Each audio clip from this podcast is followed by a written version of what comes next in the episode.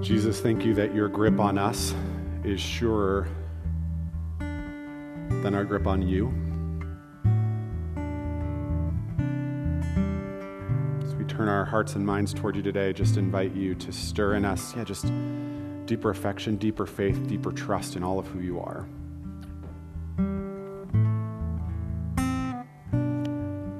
Pray all this in Jesus' name. Amen.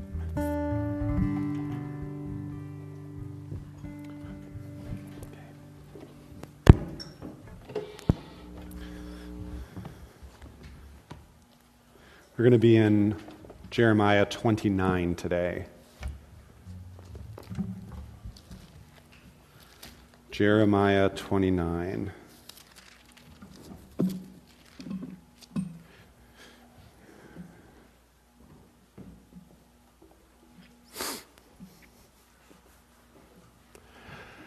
In the Matrix, we find humanity in crisis. The technology we created to serve us has found its way to sentience. I need to stop and say something. So, there's this thing that's happening and been happening for about a year with my breathing. And uh, some of it's asthma related. And, uh, but there's this thing that happens where, as the last, a doctor told me the last 50% of my air leaves my lungs, my lungs quiver. Uh, and so I'm feeling like just really out of breath. Um, and I don't know if that's what it is, but I, can I just pray into that for a minute? And could you pray with me into that for a minute and then I'll start again? Is that okay? I'm just really, I feel like super vulnerable right now about it, but I just feel like I kind of need to. Yeah, would you? Yeah.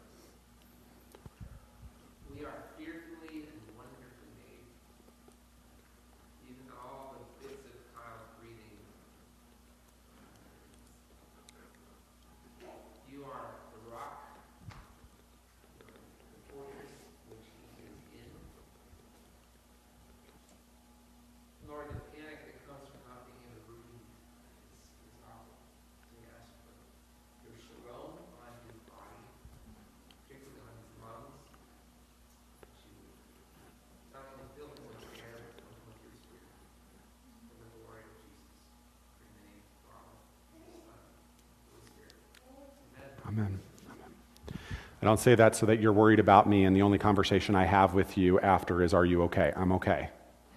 Okay? So, yes, the first time I preached twice in a row in like a month. So, we'll get back to it.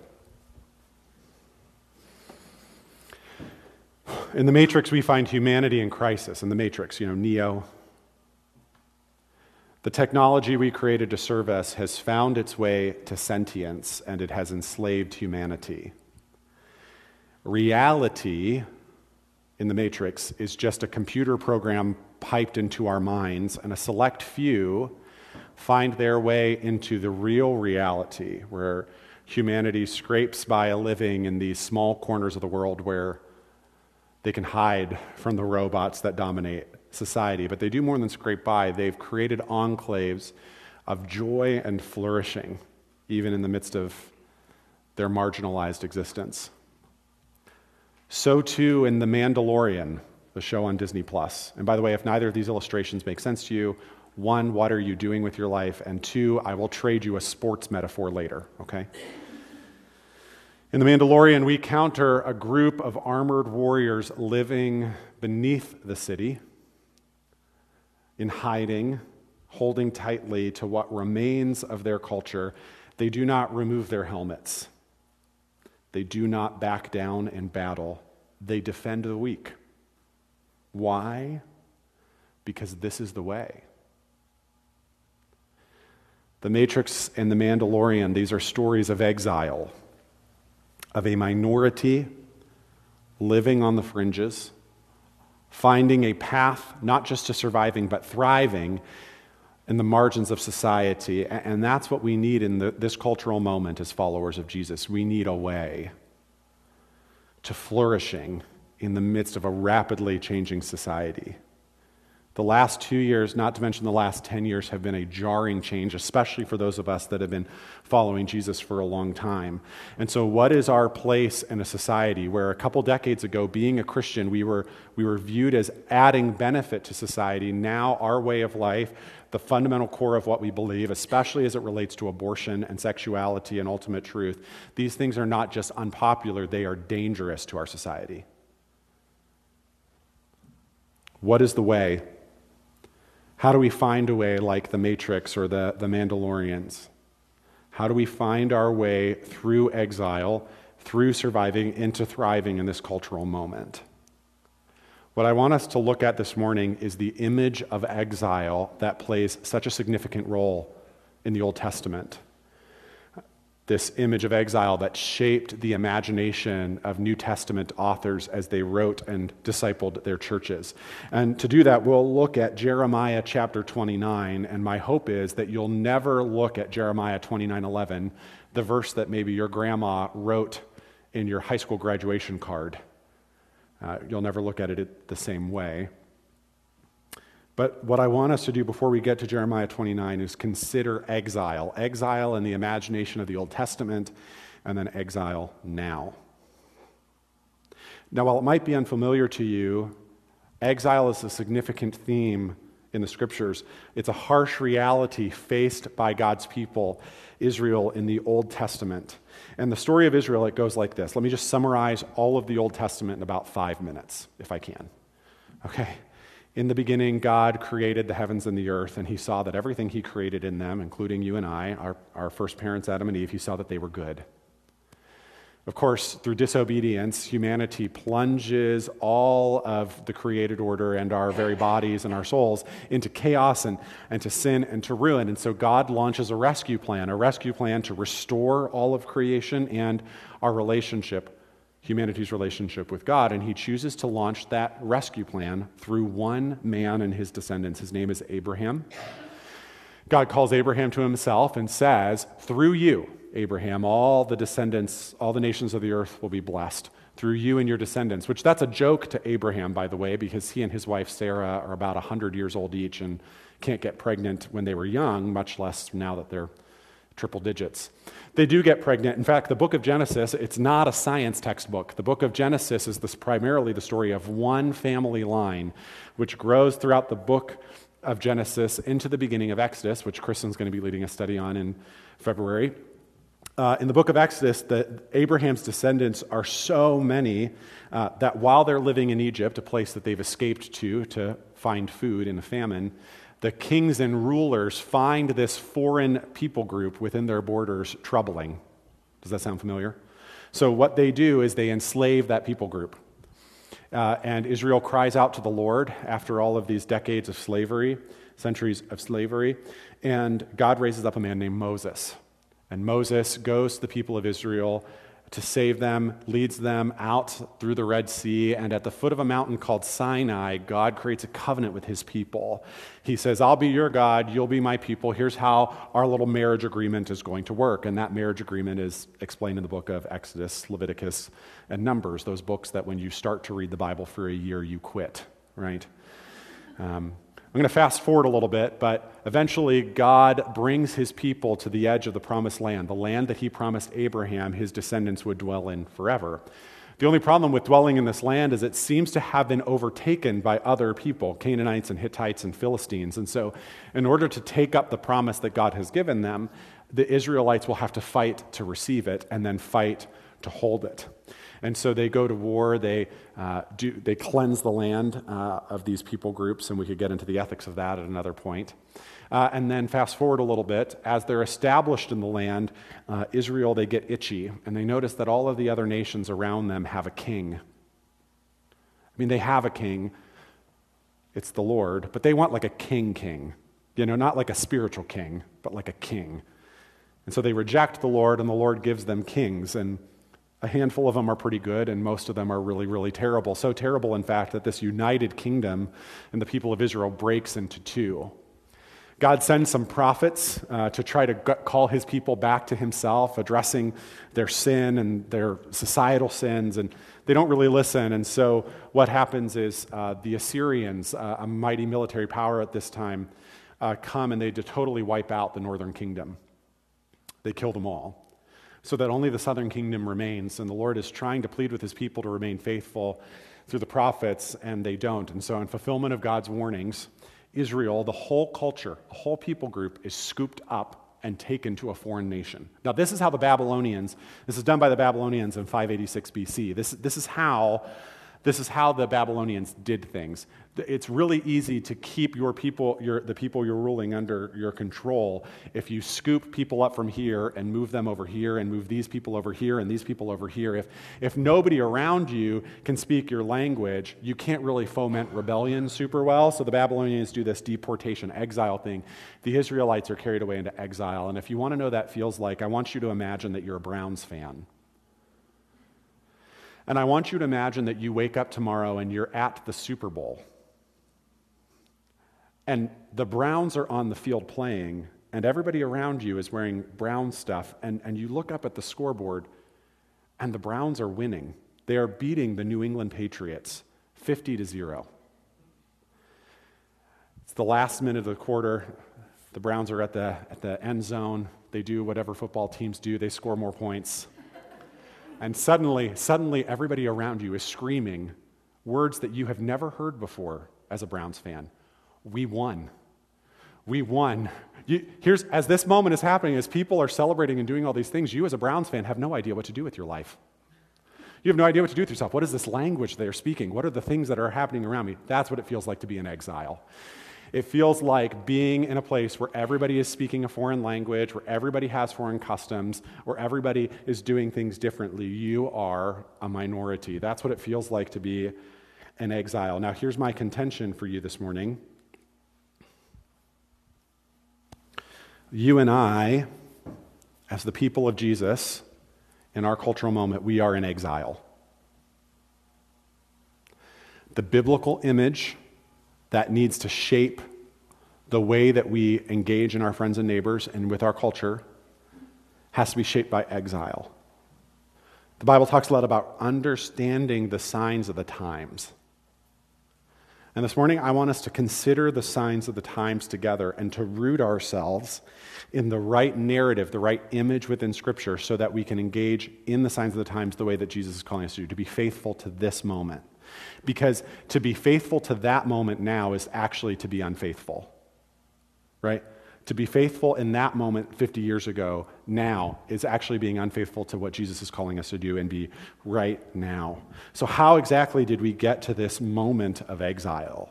How, did it, how is it that our culture has become so secular? I mean, last week, someone handed me a news article, not out of the New York Times, but out of our local paper, the Tribune Chronicle, that said the fastest growing religion in the United States is none. The fastest growing religion in the United States is none. One of the fastest growing religions in the UK is Jedi, because people got together and decided that's what they would say their religion is. Um, but their religion is none. Uh, 10%, Barna, Barna Research Group says that just 10% of young adults are resilient disciples. Just 10% of young adults in the United States are resilient disciples. How is it that we became more and more culture, more and more secular in our culture? Uh, a guy named Aaron Renn just put out an article this week in First Things. Uh, and he, uh, the article was sent to me by the academic dean of my seminary, which was kind of exploring how it is that we got to this moment of secularization. So he says, Aaron Renn says, that before 1994, we lived in what he calls the positive world. In the positive world, society retains a mostly positive view of Christianity. Uh, to be known as a good church going man or woman remains part of being an upstanding citizen.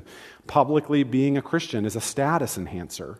Christian moral norms are the basic moral norms of society, and violating them can bring negative consequences. That, that's the positive world. The, the world had a positive feeling toward Christianity 1994 and before. Which is why, if you were a Christian pre 1994, the last 25 years have just been so jarring, right? Because in 1994, we entered the neutral world. And I can send you the article if you want to know why he dates what he dates. But in the neutral world, society takes a neutral stance toward Christianity. Christianity no longer has a privileged status, but it is not disfavored. Being publicly known as a Christian has neither positive nor negative impacts on one's social status. Christianity is a valid option within a pluralistic public square. Uh, then, but what happens though is we move out of this neutral world where, you know, kind of shaped by the tolerance of the moment, into 2014, we enter the negative world. Why 2014, by the way? It's the Obergefell decision when gay marriage was legalized in the United States by the Supreme Court. He says, in the negative world, society has come to have a negative view of Christianity. Being known as a Christian is a social negative, particularly in the, in the elite domains of society. Christian morality is expressly repudiated and is seen as a threat to the public good and the new public moral order. Subscribing to Christian moral views or violating the secular moral order brings negative consequences. Now, here's why we have to understand the signs of the times. Because if we're, if we're still living in the positive world, where everybody's Christian or has Christian values, we will still be living like Jerry Falwell's moral majority lived throughout most of the 80s, which is Christian morality is how most Americans believe, so we need to fight to take back our cultural institutions in such a way that they reflect our values, right? And that was a, a tactic that they, they used then when most people kind of behaved like Christians. The image, I would argue, that they were using was the Israelites taking the land, right? We're going to go to battle to take back the land that's ours and, and these kinds of things.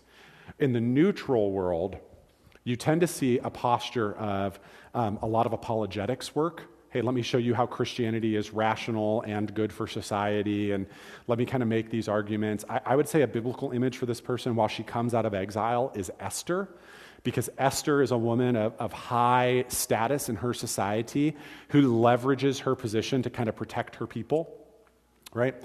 Uh, but the signs of the times are not that we're in the neutral world. The signs of the times aren't that we are in the positive world. The signs of the times are that we are in the negative world.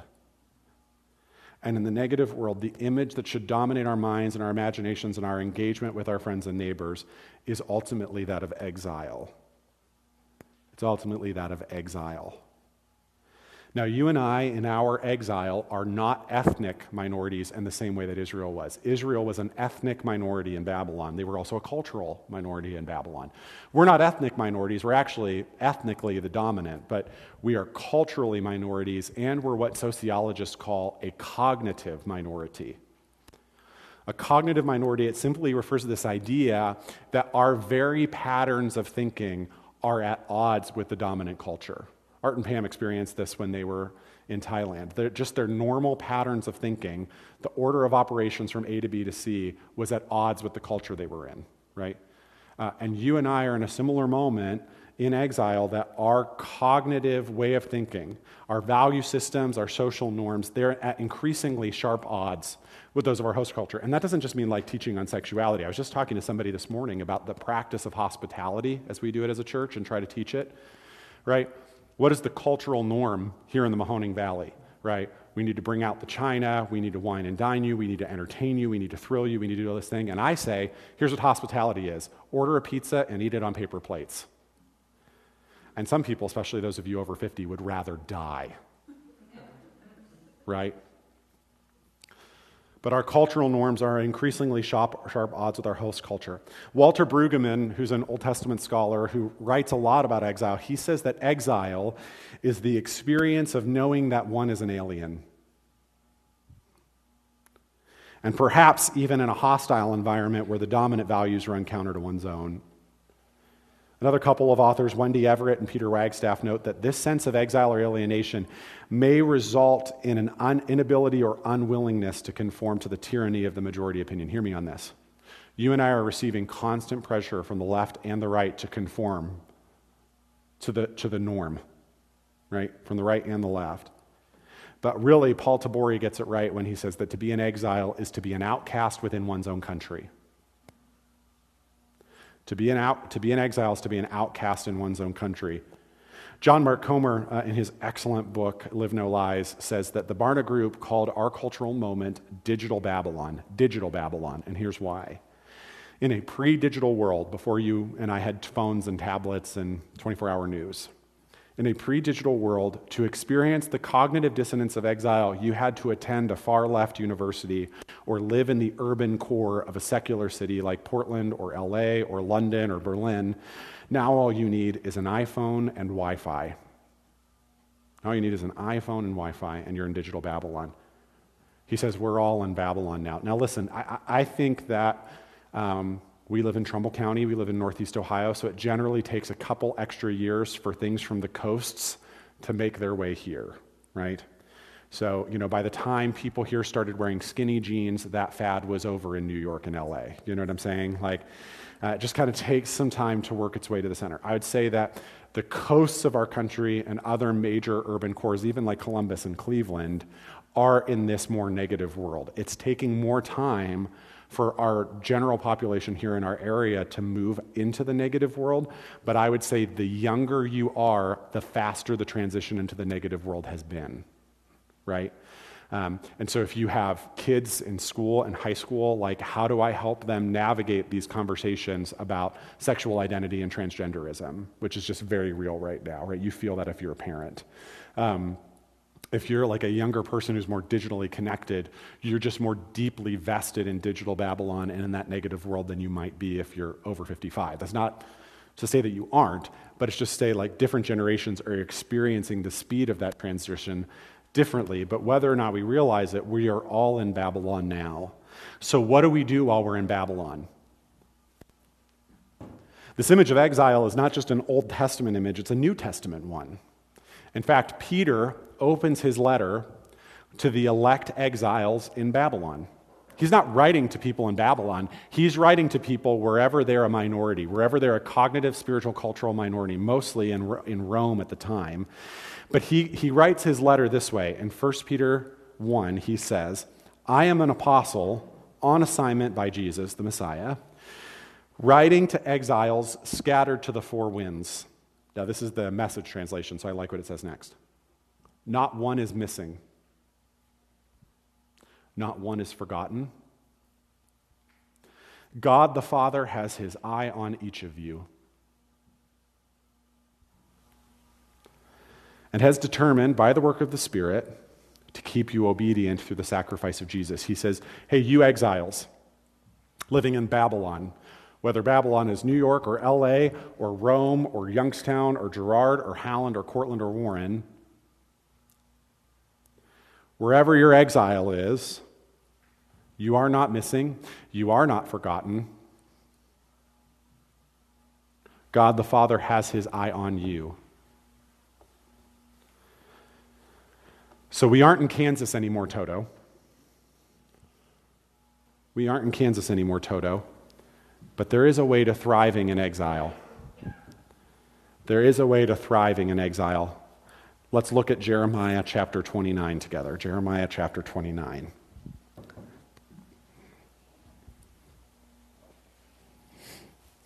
Jeremiah wrote a letter from Jerusalem to the elders, priests, prophets, and all the people who had been exiled by Babylon and King Nebuchadnezzar.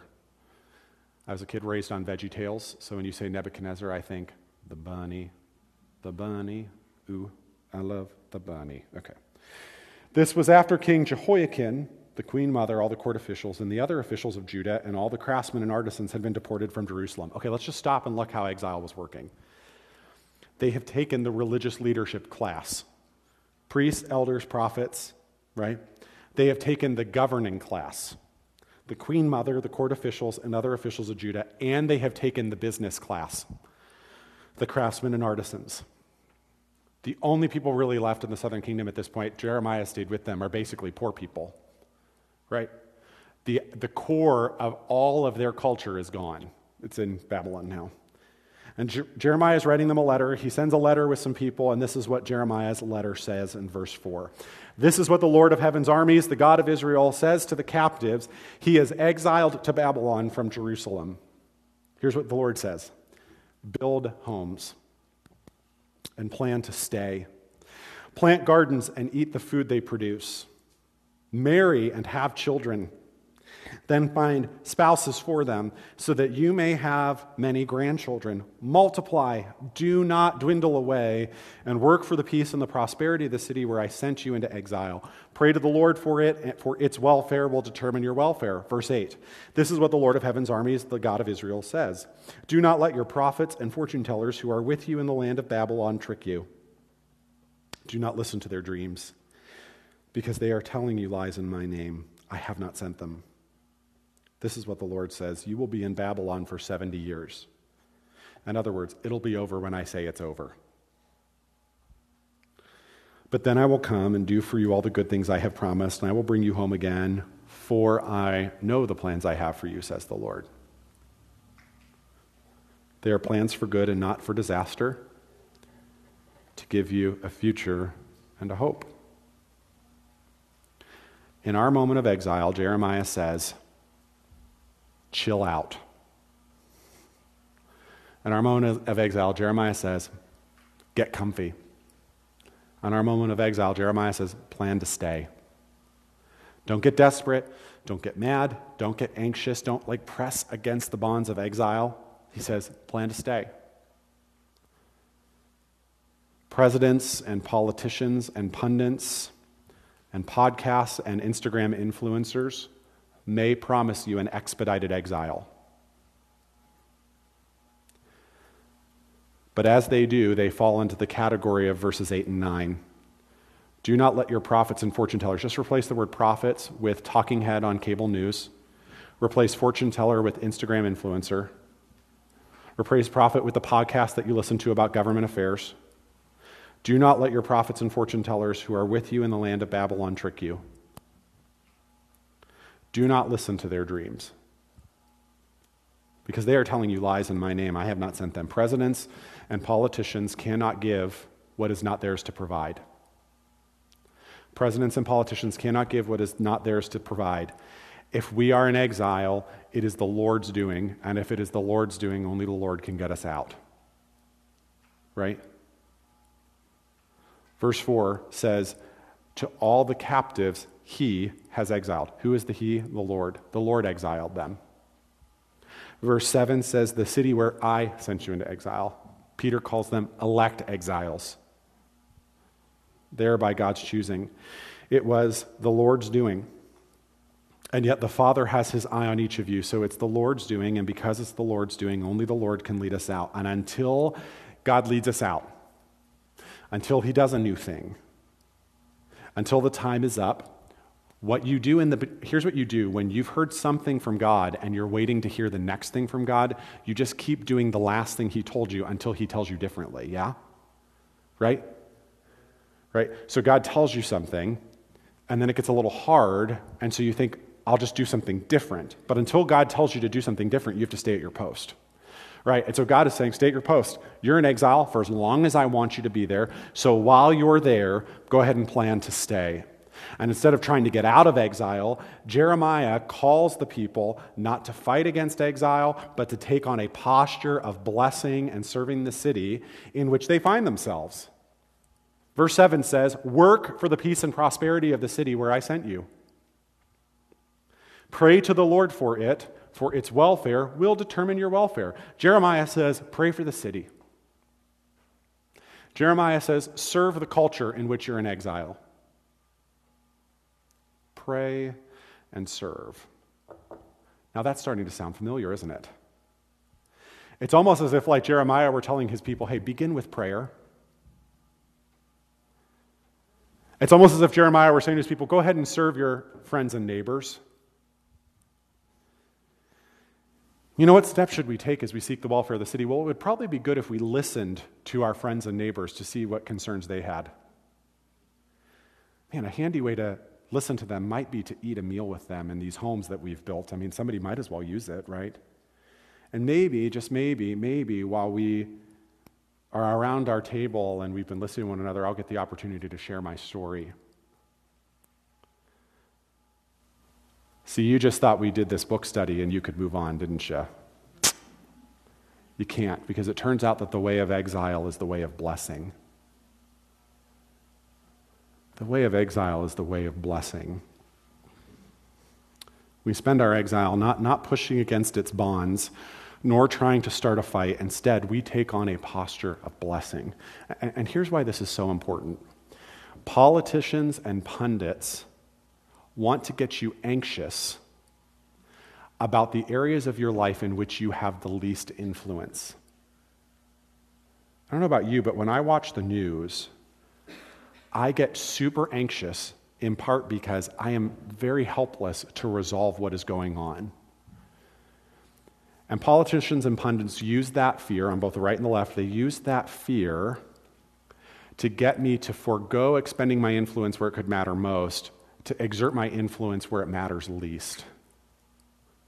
I have massive influence over what happens in my home.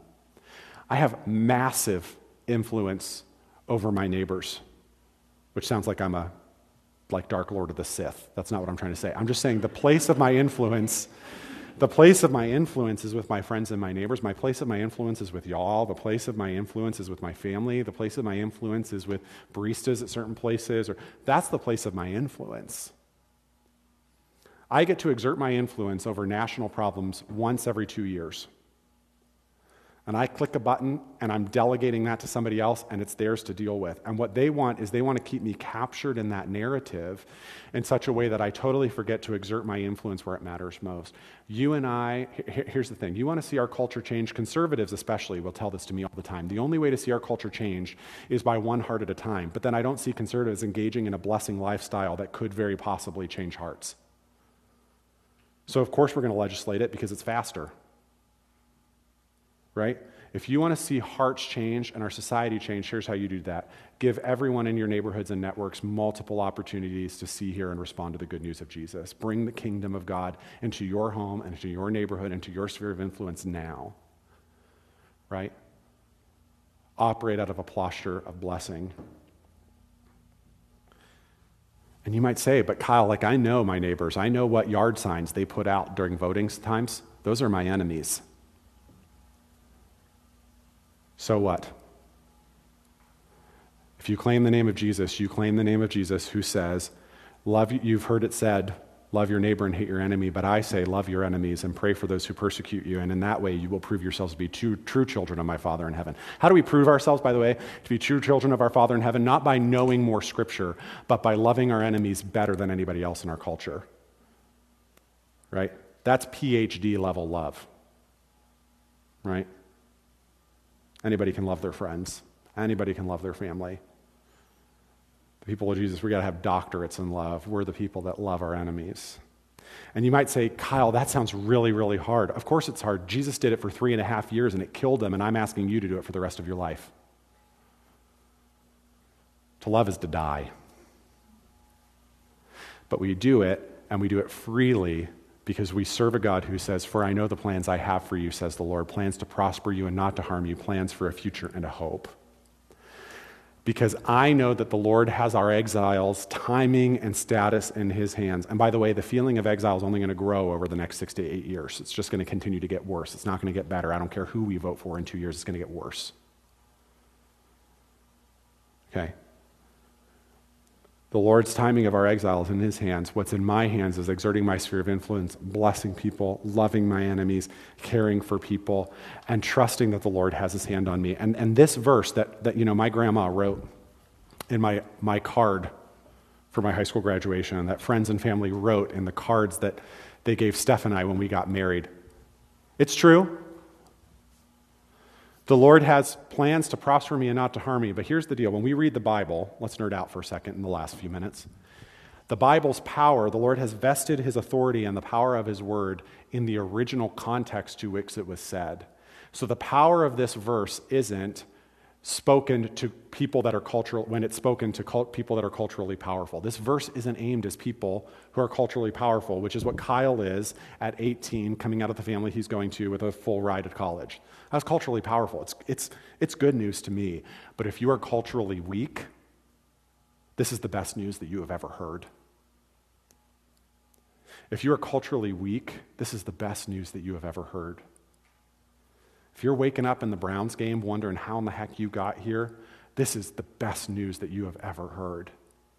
Because despite what people say on TV, despite what your neighbors are saying, despite what you're hearing, despite what the talking point says, the Lord knows the plans He has. And by the way, do you notice? I know the plans I have. It's not you singular, it's for I know the plans I have for y'all. Plans to prosper you and not to harm you. Plans for future, plans for a hope. In the midst of an exile, as we walk this way, the way of exile is the way of blessing. Begin with prayer. Pray for your neighborhoods and networks. Listen to what you're, listen. Eat with them. Serve them. Don't ask them to serve you. We're bad missionaries. We ask our non Christian friends to do 90% of the work and then we'll go 10. We got to go 90%. Right? Share your story. Why? Build homes. Plan to stay. Plant gardens. Eat the food they produce. Marry. Have children. Find spouses for them so that you may have grandchildren. Multiply. Don't dwindle away. And work for the peace and prosperity of the city where I sent you into exile. Pray to the Lord for it, for its welfare will determine your welfare. Amen? Amen? Okay, thank you.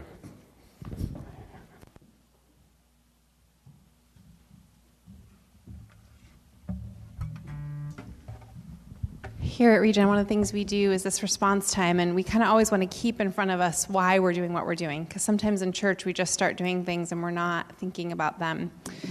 And one of the passages we always talk about when we talk about this response time is from Matthew 7, where it talks about the wise builder and how he builds his life on the rock, and how that rock is hearing God's word and doing what it says.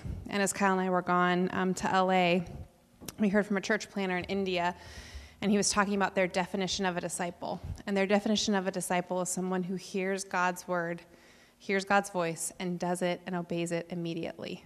And I was so convicted by that because I often hear God's word and then I think about it and I try to discern is that really what God's asking me to do? And I process it and I talk about it with someone and then I go off and do something else and totally forget about it. And there's not that immediate sense of responding to God, of being obedient to Him. And so, um, one of the things I want to kind of challenge you with today, we're going to take the time that we take to listen, to hear God's voice, to see what He's inviting us to, whether that's to be praying for your lost neighbors, whether that's to be engaging in relationship with them, listening to them, eating with them. What is the next step that God's inviting you to do? But then my other challenge is that you would do it this week, that you would be obedient, that you would be a disciple who responds with obedience. So let's take a moment and then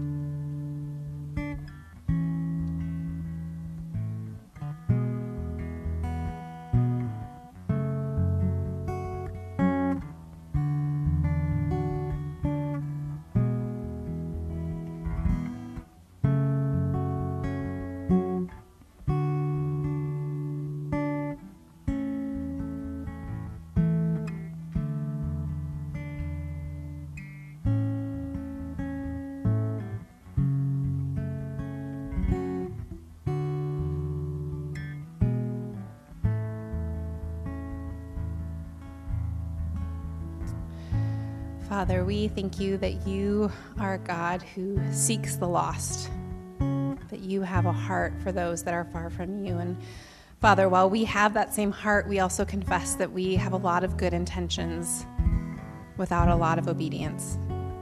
So we confess that we are distracted by our daily lives, that we're distracted by our own um, needs and wants. We're often distracted by our phones and our screens.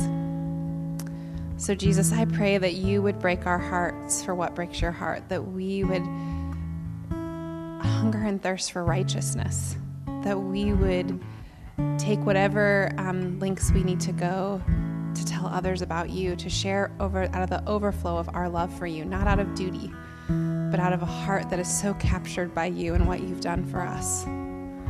So, God, we confess our own lukewarmness towards you and how that bleeds out into our relationships. And we pray that you would light within us a fire, a passion for you, and that the overflow of that passion would be a quickness to share about who you are and what you've done for us. So we ask these things in your name. Amen.